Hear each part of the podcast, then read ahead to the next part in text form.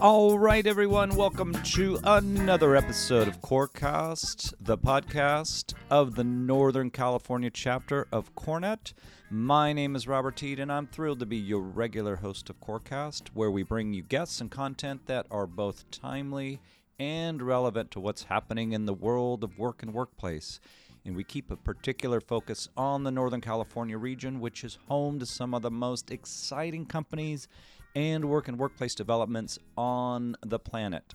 When I'm not hosting Corecast, well, my day job is as founder and CEO of Integri Group, where I serve as an executive coach, a strategic advisor, and a consultant. If you're interested in learning more about me or my work, or how to get in touch, please see the show notes. I'm also an active member of the CoreNet Northern California chapter. I'm a facilitator in the chapter's leadership development cohort, and of course, I get to host Corecast. Well, it is that time of year when the Northern California chapter hosts our annual awards gala, and we do that to recognize three of our outstanding members our Young Leader of the Year, our Service Provider of the Year, and our Corporate Real Estate Executive of the Year. And I'm fortunate that uh, I get to interview all three of these winners on Corecast. That's a lot of fun for me. On this episode, I'm excited to welcome the winner of our 2023 Service Provider of the Year award, Julia Campbell. Julia is a fixture in the Northern California chapter and in our industry, and I'm fortunate to have worked alongside her at different times and in different capacities on the Northern California board, on different committees. And Julia is really high on my list of people I think of as being incredibly generous in how she gives back to the Northern California chapter and to the industry more generally. I'm excited to get a chance to sit down with Julia, to celebrate her, and to help all of us get to know her a little bit better. Professionally, Julia has been part of the global real estate and workplace uh, community for three decades uh, in the disciplines of architecture, interior design, project management, and strategy. Uh, and she's currently partner at Quezada Architecture, or QA, as we will call it throughout our conversation, which is a boutique firm she joined in 2019. And prior to that, Julia held very senior roles at AECOM and at Gensler. And it was during her time at Gensler when we first met, I believe. And we'll get to hear a little bit more about Julia's work as our conversation unfolds.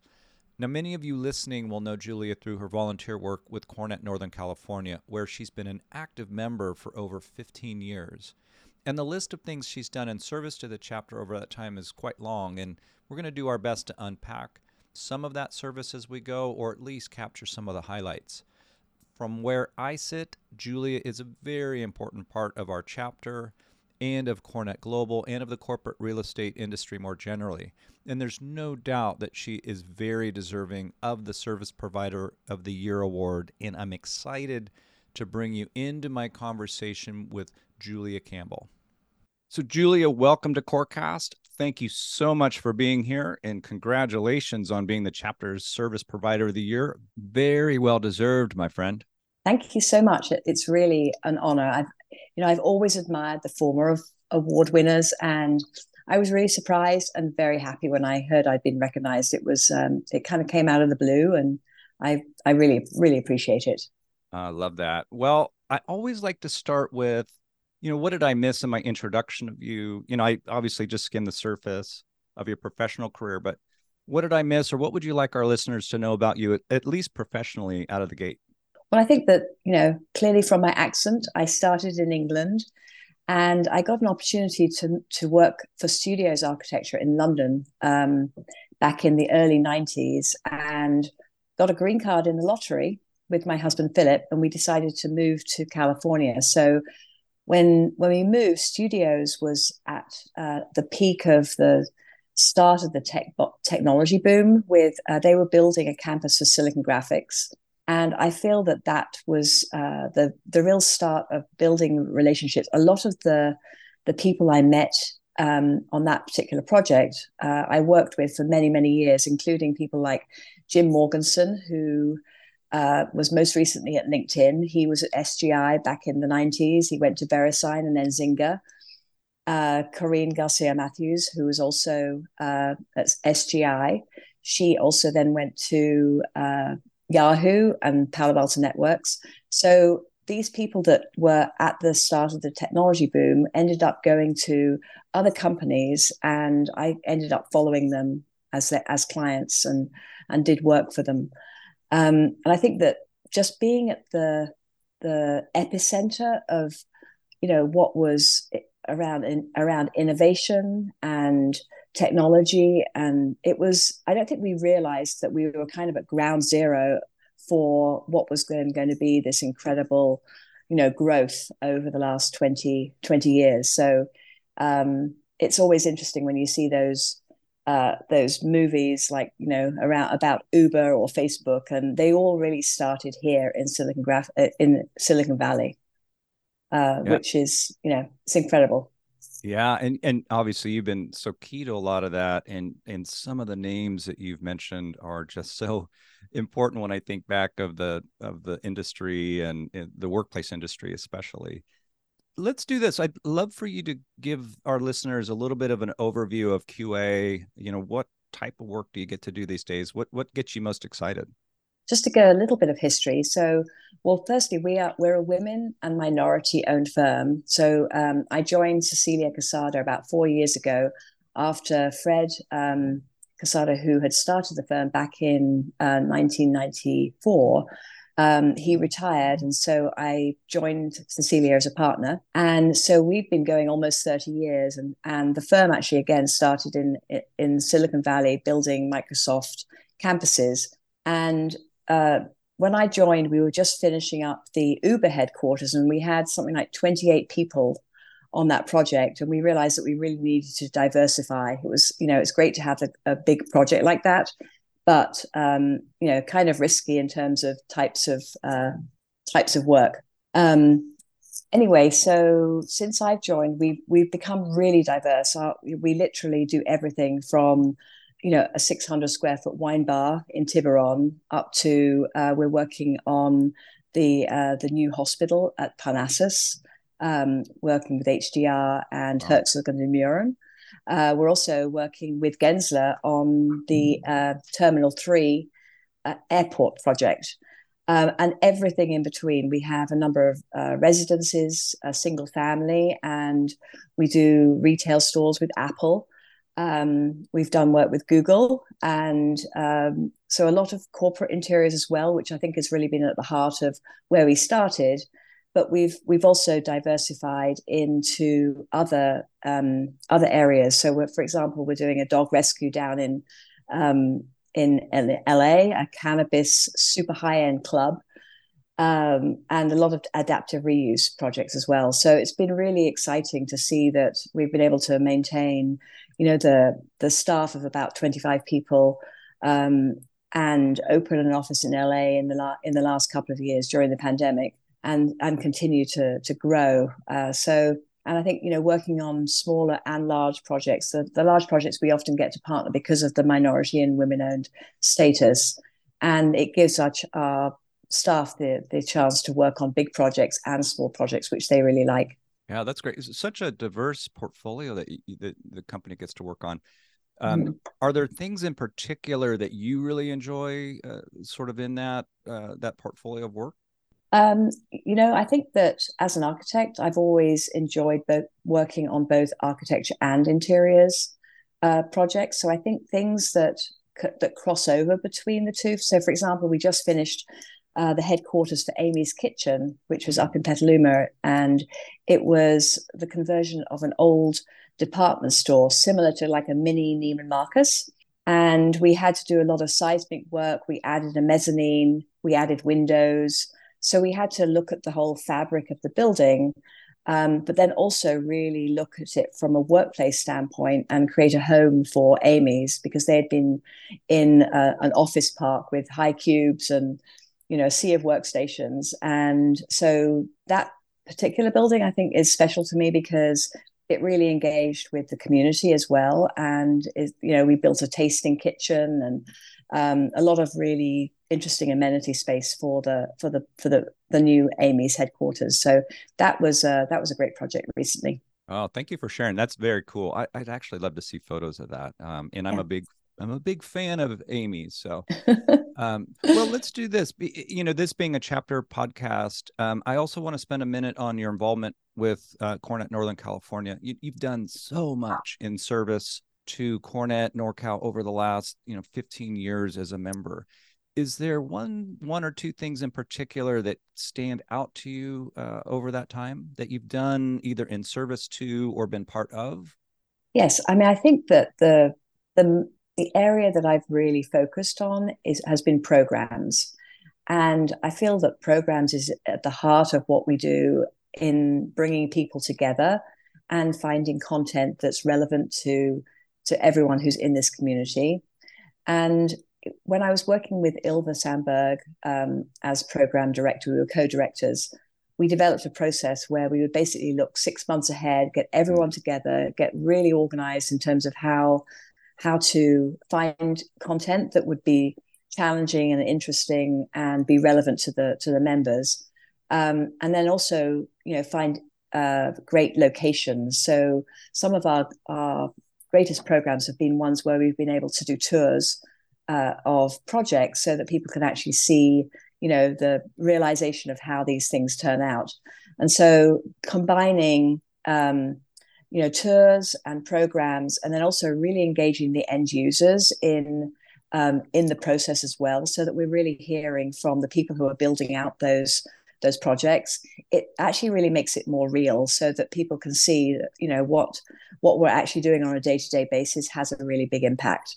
Uh, so i think that you know obviously programs has been important but also the mentorship. I've, what i've discovered is just being involved in CoreNet and engaging with you know with with people who are either outside of the industry and want to join CoreNet or younger staff who want to be involved in um, in commercial real estate has been really rewarding and I really enjoy that part of it as well.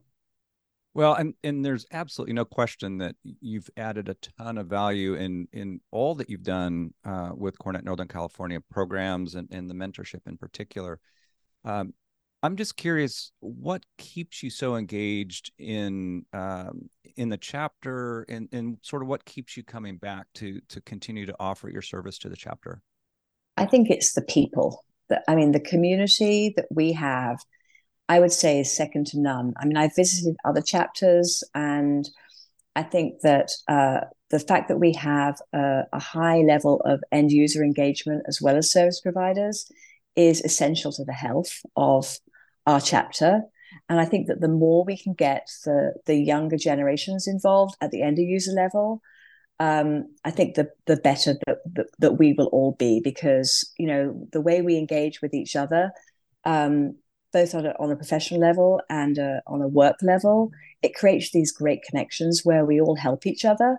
I mean, I've seen you know particularly during the pandemic where people have lost you know lost jobs, for example. I think that uh, you know, CoreNet has also been a great resource for people to find new connections and, and new positions. And there's a huge value in this network that um, is kind of intangible. But the fact is, we're surrounded by friends, and you know we have a lot of fun, and there are great events um, beyond the programs that I do. There's you know there's Women of CoreNet, there's Young Leaders, there's all the different events such as the golf, etc. Um, and just everybody seems to really enjoy being with each other. And and a, there's an incredible community that you build over 20 years that really sustains you. And you know that you know if if there are times when times are hard those are the people that you can absolutely go to um you know to help support as well. Yeah I, I love that that sort of spirit of community that you talk about. For anyone listening who's not um, yet a member of CoreNet or who may be a more passive member, you know, they're a member now, but they're not overly engaged, you know, what advice would you give them as far as why to join or why to be more engaged? Well, absolutely get involved with a committee because I think at that level, you have much more investment and you also have a focus. And so, you know, there's membership, there's there's there are event committees that can are good places to start before going on to a um, you know a monthly committee but i think that uh, I always ask all my my staff to get involved in an organization that they're passionate about because I feel that and you know not just show up to events but really get involved and really engage because you're going to get so much more out of it by being involved at a at an organizational level. I think it also teaches um, leadership and organizational skills that um, that you don't always get in other you know in other situations. And so um, it, it provides um, a level of kind of learning and education at, at, at, many different levels. But i think also the again the networking and the relationships that you build uh, will take you through your entire career.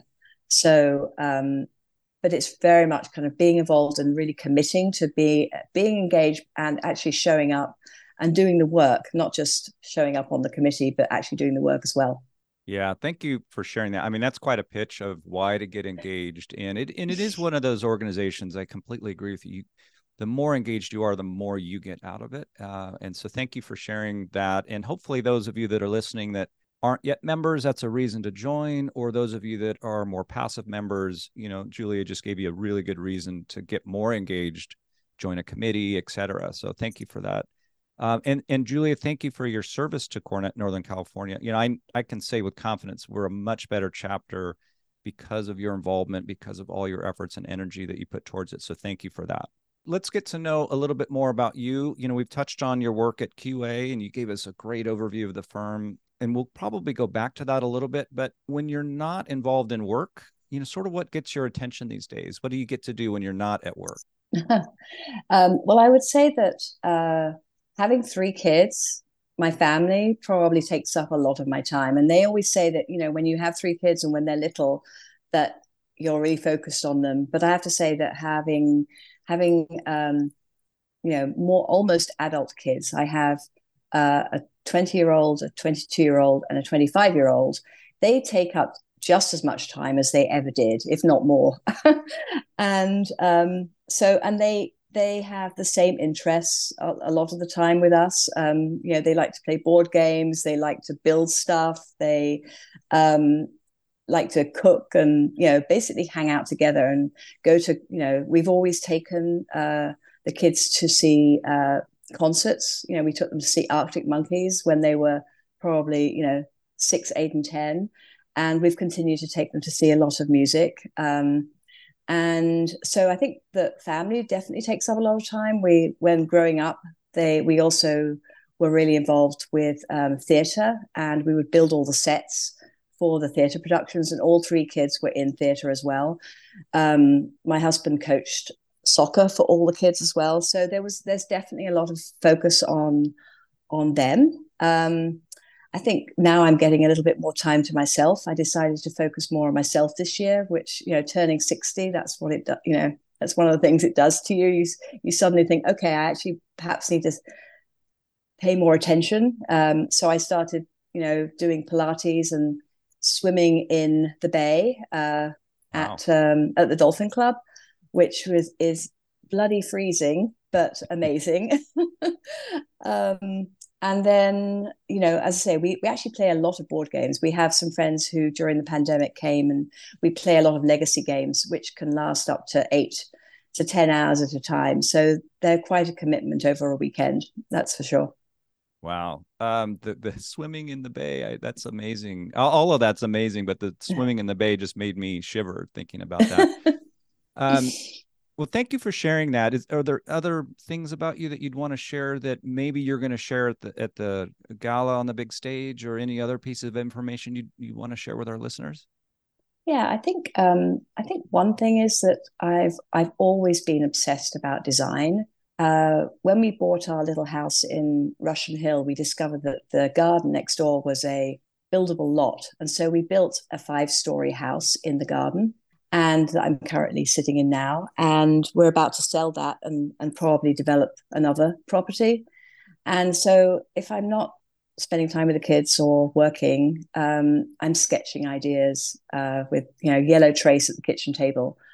And uh, having a daughter who is now studying architecture has been amazing because now I get to you know, live through her as well. We can you know, she can call me up and we can have a 20 minute conversation about CLT, which I probably don't have with anybody else. So um, it's actually really fun to find, you know, when your kids do things that you love as well. That's also really exciting. Yeah, that's awesome. And I'm curious, you know, some of the things you talked about, how much of that, if any, sort of changed for you or came to the forefront over the last few years with the pandemic and, and things, you know, that, that have happened over that time? You know, what changes did you experience as a family or as an individual? And, and what of those things kind of came to the forefront during that time? I think that one of the main things is that we had to become really flexible. I think that you know just the fact that we work work anywhere is definitely something that we found uh, is important. So in fact, actually, in terms of work, we have folk who are in Barcelona, Hawaii, um, Amsterdam, who are all working on projects with us on a daily basis and and I think also again connections with family. We are on you know group texts and you know uh, all the time WhatsApp. So we're really connected around the world. And so living in California knowing that we have family in the UK or in Ireland, um, somehow, or you know, or kids going going off to college wherever they may be. I have one in Ireland and one in New Haven. Um, and one was in London. Uh, it just, I think that the the fact that technology has really enabled us to to keep those connections really strong, and and so I think that uh, yeah, even more so. I mean, I think obviously meeting in person is really important, and having those personal connections, you know, face to face is essential. But the fact is, technology has really enabled us to to work really effectively and and connect with people across the world yeah and that that sort of theme of connection you talked about community from a CoreNet perspective in this theme of connection you know it's it, i love that idea of let's over the last few years let's figure out how to be connected stay connected yeah um well i'm a student of leadership and i'd love to ask you a couple leadership questions you know i get I get a chance to teach in our uh, leadership development cohort at uh, CoreNet northern california and I'd love to hear from you sort of what shaped you as a leader as you kind of think about your career. Were there people or events that sort of shaped you into the leader that you are today? Yes, I think that um, one of one of the things in my journey is I've worked with um, a coach, and it was somebody I met, uh, Karen uh, Leos, who I did a, a program back in the early 2000s, which was called Leadership San Francisco. And it was uh, put on by the Chamber of Commerce. And the idea was that you it was it was an incredibly diverse cohort um, who came together to study all the different aspects of San Francisco, and we would put on events. Um, each uh, group was was charged with putting on an event every month around education, homelessness, uh, transportation, everything that pertains to San Francisco. And I met some incredible people um, in that group, including Chip Conley, who I think we've had to, mm-hmm.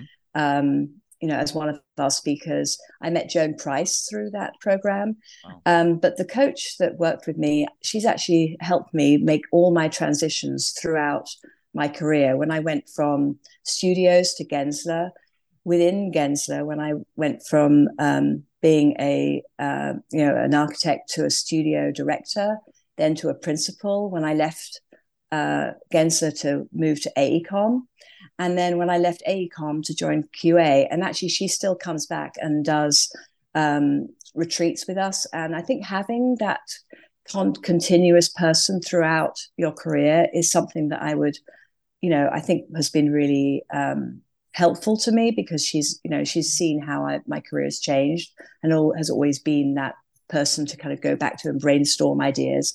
But i also would say joan price particularly has been an incredibly men- incredible mentor. I mean she um, was at Gensler when i first started there and she's always been my champion throughout my whole career and brought and she definitely brought me to CoreNet because she was involved in programs and brought me to the programs committee and and um, helped me kind of get a leadership position there where um, you know it that really kind of helped me launch within CoreNet, which was incredible. So I would say that she has been one of those people that has been a a, a wonderful mentor, uh, certainly. So I think it's finding those people who, um, you know, who you just you connect with naturally, um, and then you know you just continue that relationship uh, for many many years. So yeah, that and you know Joan, big fan of Joan's here, and probably most people listening will recognize her and and the mentorship she's given to so many, and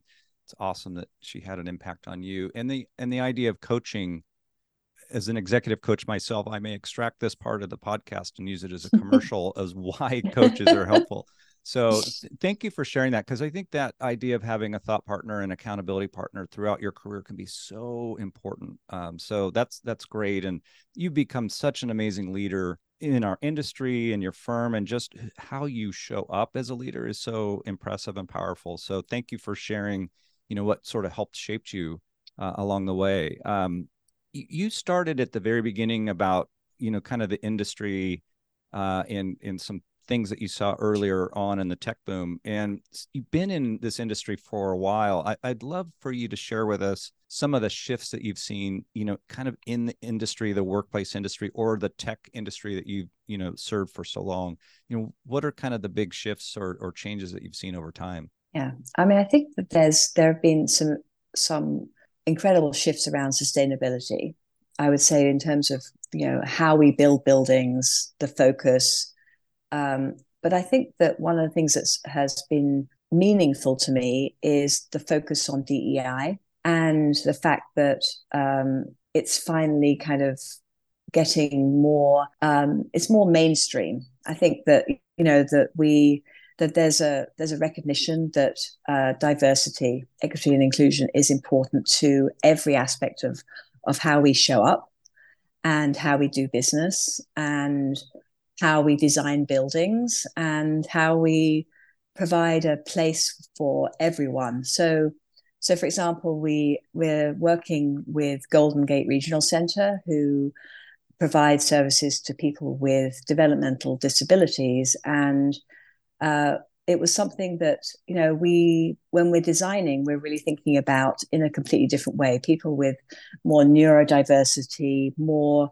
um, just different needs. And so i think that that's something that that for me personally i think is uh, has been really important.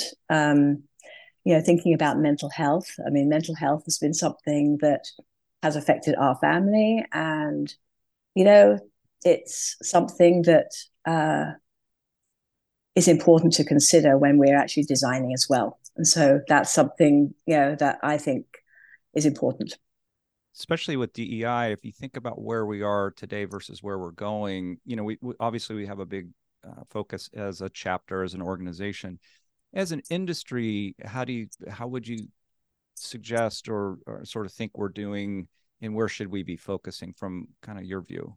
Well, I think part of it is education. I think you know that we all have some inherent bias, and I think that just understanding what you know the terminology and the the ways of looking at the world um, and asking the right questions and being much more aware when you're sitting in a room with uh, with a lot of different people that you're that you're more intuitive in terms of where you get the feedback and how you get the feedback so that everyone's voice is heard. So i mean i actually did a, a class through Cornell, um, which was really helpful, and it it just exposed that you know we all have inherent bias, and we often we don't even realize it. And so I think just becoming more educated is something that we have to we have to think about you know throughout our entire career, and it really helps. Yeah, th- thank you for sharing that, and that's more sort of evidence of how great of a leader you are that you're that you're thinking that way and and thinking forward so much. Uh, so thank you for sharing that. Let's turn back a little bit to your work with QA. You know, yours is a boutique firm. Uh, you've got a, a diverse portfolio, which is amazing, and but I'm guessing that being a boutique firm kind of today has some pros and cons just in relationship to the commercial real estate industry that we're in and in so many changes and, and so much is sort of happening in that uh, what is kind of your biggest insight or observation about kind of the moment we're in relative to workplace and um, real estate, et cetera? Like, what are you seeing, or what what are you observing that you would share with others? Well, I think one of the things that I have observed is uh, having a really, really diverse background is that we don't necessarily have 10 projects all, you know, are exactly what the client is looking for. But what we do is we bring in other points of view from the other types of work. So, and I'm find what we're finding is that that is happening probably across a lot of the the workplace projects. So, for example, um, I think hospitality, bringing in um, hospitality or more of a residential feel to um, to the, the projects is something that's uh, that has has been a shift in in more more recent years. Um, I think that the I mean right now with workplace it feels like everything is is really changing and it's hard to know you know where it's going but it also feels like there's a lot of opportunity for experimentation and and also not necessarily doing an entire floor in one particular way, but focusing on certain areas of the floor um, so that when you're designing, you can experiment um, at a, you know, almost at a pilot level um, so that people can actually test ideas and test ways of working. Um, the other thing that we're really seeing is that uh, you know amenities and bringing people to, into the office specifically to collaborate and to be able to work together um, or bring teams together because they've all been working remotely and having the kind of workplace that supports that that team working in person um, is very different from having a sea of workstations that you know we we've all been used to. You know, having having assigned seats seems to be um, something that is is less you know desirable these days and having areas where you're really focusing on how people are working. So you might have a library where everybody is working in quiet and there's kind of more behavioral protocols mm-hmm. um, rather than by group or by um, you know adjacencies. So it's it's more behavioral than than anything else. Of what you just sort of described, how much of that do you think will become part of the fabric of how we think about workplace going forward versus it being kind of uh, you know te- I don't want to use the word temporary, but because we're in this transition period, you know what what do you think is going to stick around? Uh, I think that I'm well. What I'm hoping will stick around is that people will want to come back to the office to to collaborate with each other. I think you know we've we're all we all realize that working at home we can do that. We can sit in our kitchen and and you know work on Zooms, but the way we're really going to get work done is also also by being in person. And so I hope that that still um, mm-hmm. that that still happens because we're you know we're people first, and I think that that um, is something that you know from a from a mentorship standpoint, bringing you know younger people up so that they can listen to conversations that are going on in the office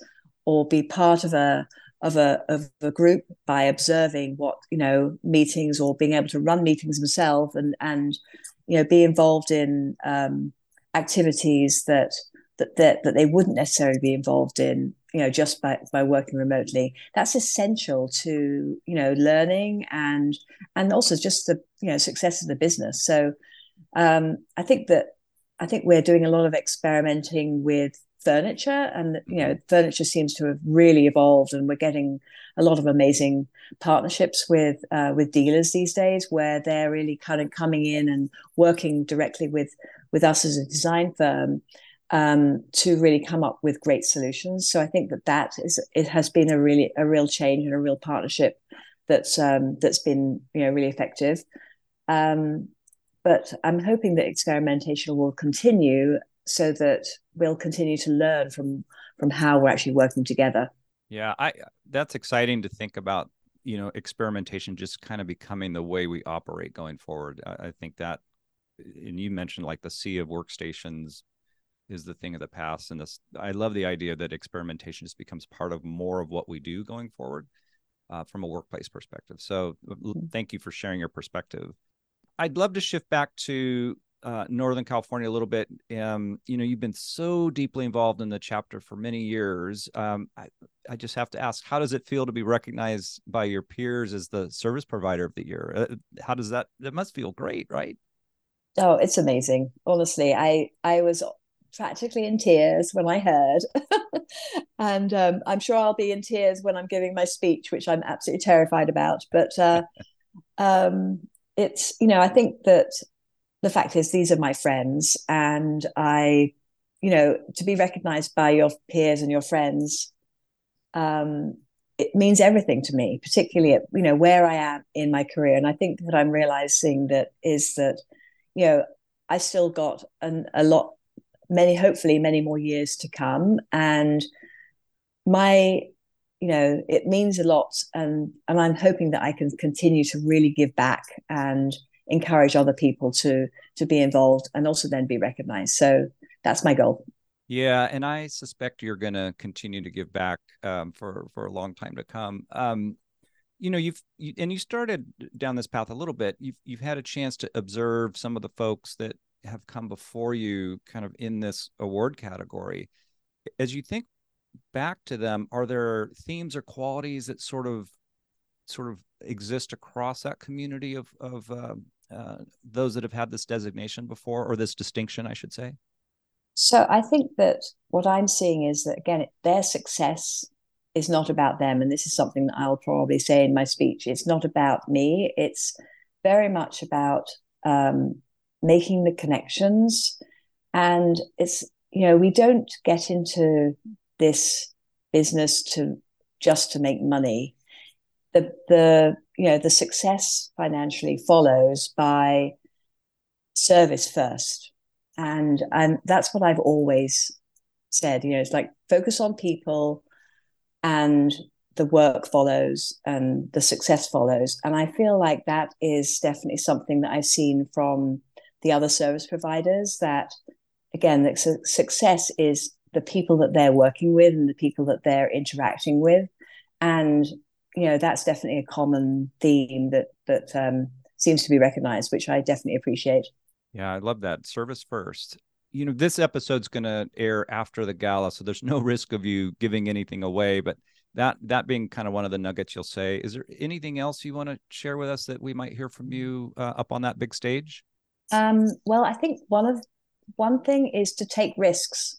I think you know we uh, started the LA office in the middle of the pandemic because we had a great relationship with um, Cecilia's cousin who had some space down there and we had some projects and we are like okay let's open an la office. And again it's like sometimes you have to take bold leaps to be successful. Um, i think you know joining qa from having been in large firms um, in some ways was a risk, but I think it's been an incredible risk. And I think sometimes you have to say yes to things and take that leap and know that you've got a great network and you've got people that care about you and that you can, you know, you're going to be successful.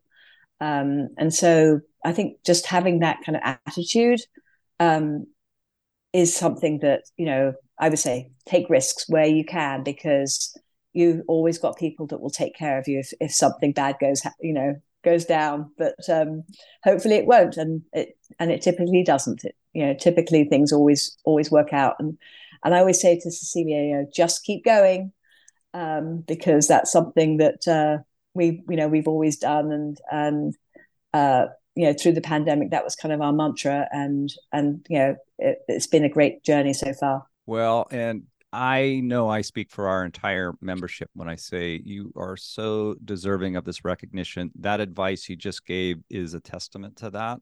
You're a great example of an engaged member. You're a humble leader, and you've demonstrated that kind of throughout our conversation. And I just want to thank you for, uh, congratulate you for the award, and thank you for all that you've shared here. Uh, and I do want to take a minute to say, to ask you, like, what didn't I ask you that I should have asked you? That's a good question. I don't think I've got an answer yet, um, other than what's next in terms of CoreNet. How can I get become even more engaged in CoreNet and more engaged in this community because I'd like to do more. Hmm. those are great to ponder and and i have no doubt you will do more and you will stay engaged and you will continue to add uh, a ton of value in CoreNet you know northern california and just in our industry generally. Um, julie i'd love to have you share how our listeners can connect with you if they want to learn more about you or connect. Is is it your website? Is it linkedin? Like where should people go? Um, I think I use LinkedIn daily, and so definitely um, you can contact me through through LinkedIn. Um, our website website is uh, qa-us.com,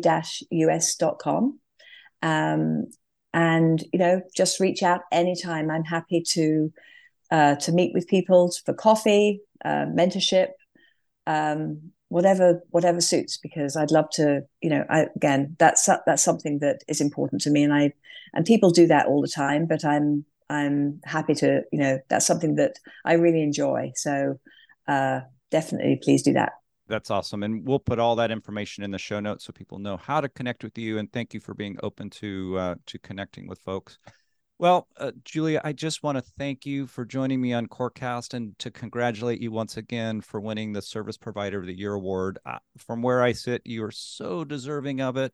Uh, and I'm really excited to see you up on the big stage. So, once again, congratulations, and we'll see you in a week or so. Thank you.